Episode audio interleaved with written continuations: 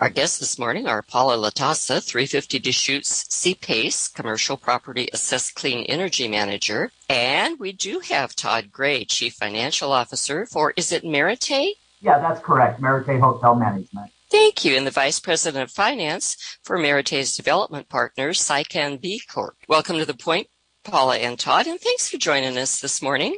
Thank you, Louise. It's really a pleasure to be here. Paula, can you explain to us, please, what is CPACE?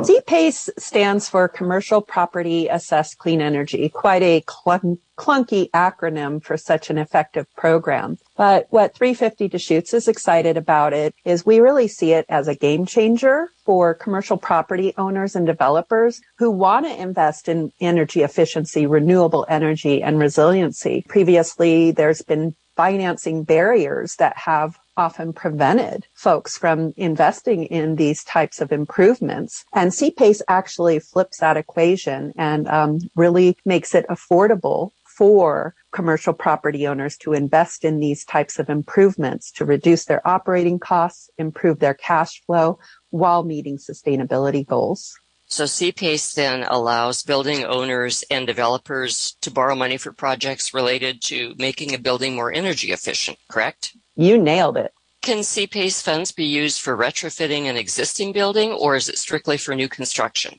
Absolutely, it can be used for both. And in fact, it's about a 50-50 equation as far as whether CPACE is being used for new developments or whether it's used for existing developments. And there's especially post, well, I can't say post pandemic, can I? No. Uh, unfortunately, as we navigate this pandemic and building owners are really trying to figure out how do we revitalize some of these buildings that are now vacant. CPACE has really been effective for helping them to recapitalize projects and reuse existing buildings for new purposes. That's awesome. So this is a nationwide program, correct? Yes, it is. Yes and no, really. Do you want me to dive into that a little sure. bit? Sure. Okay. So CPACE is really a part of the special assessment process, which is enabled by the federal government. What the federal government does is they allow local improvements that result in a public good to, um, they allow a property owner, let me recorrect, to finance improvements on their property through a special assessment for projects that result in a public benefit. So examples of this that we're all familiar with might be streetlight improvements, water quality improvements, sewer improvements, street lighting. Anybody who lives in Sunriver might be familiar with the mosquito abatement district or rural folks. Mary Ann shaking her head. Rural yeah. folks um, have to often be in a special fire district. These are all uses of the special assessment process. And the federal government expanded that around 2008 and basically said if local jurisdictions would like to allow commercial property owners to use the special assessment process to finance these clean energy or resiliency improvements, they can do that if the local jurisdiction, either a county or a city, enables CPACE or authorizes it. And before that happens, of course, a state has to enable it. And that has happened in Oregon. Gotcha. And we'll, we'll, we will circle back to that in just a moment. Is the program open to all sectors, uh, hospitality, industrial, etc.? It most certainly is. In some states, they even actually allow residential projects. That's not the case for Oregon. But every sector, pretty much, even government, is eligible for a CPACE loan. The question is whether or not it's the right fit. Some entities, like government entities or some affordable housing projects, can actually get a better financing rate. And so it's not that they wouldn't be eligible. It's just that they would might have better tools, um, depending on their sector that allow them to finance these types of improvements. So what are the guidelines for an applicant or a property to be eligible for CPACE? What are the guidelines? Essentially, what they need to do is they need to reduce energy use or generate energy. So that can include specific energy efficiency improvements. It can include indoor air quality improvements that result in an energy efficiency savings. It can include financing a solar project. It can include financing a battery backup system, EV charging. in Oregon, actually seismic improvements is part of the resiliency aspect. Water, I think, is really, really significant for us in Central Oregon. Improve, you know, reducing our use of water and finding ways to save water. That's going to be really important as we continue to see drought year after drought year. So instead of going to a regular bank, the owner could get a loan from a lender that's part of the nationwide CPACE market. The property owner would then pay the loan back over time on his or her property tax bill in a similar way that someone who lives in a special district, like a rural fire district, would pay. Do we have that right? Yes, and it's it's only the the property owner is the only one who is go who chooses to participate in a CPACE loan. They're the only one that are going to be impacted by this lien and this loan. Nobody else, no other taxpayer is impacted by a commercial property owner participating in a CPACE loan. And it's interesting, the, the loan is actually attached to the property rather than the owner of the property. So in other words, if that owner sells, the loan stays as a lien on the property, correct? That's correct. So, Paula, about the whole process of the CPACE, it's already been authorized by the state of Oregon, but now it's waiting for approval by a local government entity, and in our case, it's Deschutes County commissioners. Could you tell us where we are in that process? Sure.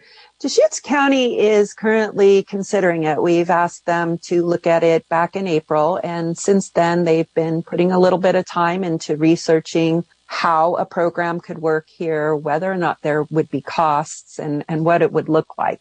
And there are multiple in the 12 year history of CPACE. There are a lot of different models to look at because you can imagine how it might have popcorned across the country. Every program having unique little nuances specific to their region. And what we found is that Clark County up in Washington has done a phenomenal job of putting together a program. And it's a program that is paid for by user fees. The county has not had to hire additional staff. They've only had the program in place for a couple of months and they already have at least seven applicants. This is a model program again because it's effective. Users want to do it. They see it as a really simple process, non-bureaucratic, and the government is finding that it actually is an excellent economic stimulus tool. So currently where the county is looking at a similar set of documents in which they might be able to implement and get it passed here. The key to making that happen is getting stakeholders who might use this policy to let the county know that they think this is important and we don't know when they'll actually vote on it. We just know that they're looking at legal documents right now. But we expect in the latter half of this month, early February, they could be making a decision. Anyone who wants to learn more can either contact me or go to the 350 Deschutes website. But Todd actually is currently looking at a project or two that might be able to take advantage of CPACE if it were available here in the county. And that's just a beautiful introduction. Todd, let's get you involved in this conversation. You're the CFO for Merete Hotel Management and the Vice President of Finance for Merete's development partner, C- Sycan? Is it Sycan or Sycan? Sycan, Louise. Thank you. Merete manages a number of hospitality properties throughout Oregon, and I understand that you've got a pending project in Redmond. Tell us about that. Yeah, we, we uh, you know, are very uh, bullish on uh, the Bend Redmond areas. You know, we're always looking for new opportunities, new uh, hotels to uh, bring to a community. And we've identified uh, a couple sites. One of them is in, in Redmond.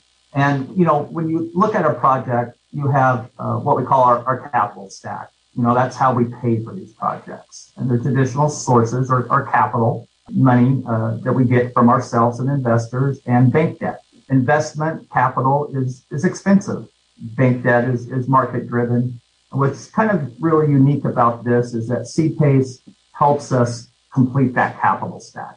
It's traditionally a little bit more expensive than bank debt, but not as expensive as capital.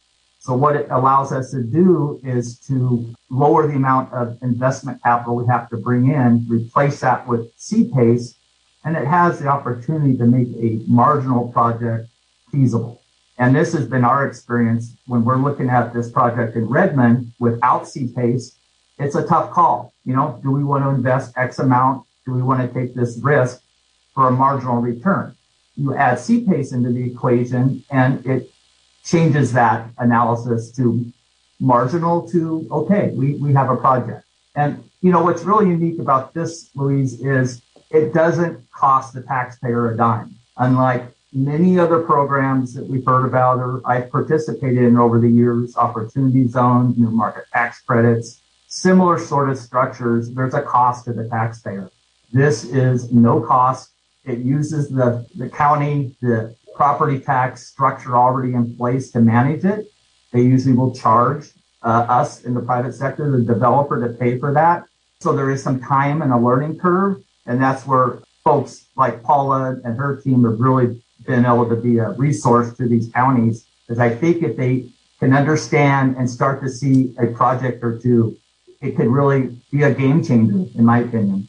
And, you know, it's, it's not just the returns, you know, as, as when we bring a new hotel into a market, we're also bringing jobs. We're bringing a, a tax base to that local community through lodging taxes they charge us. So it's, you know, I can't think of a better program that's a win-win. Just curious, how large of a project are you looking at at Redmond? Yeah, uh, cost today for anything is very expensive.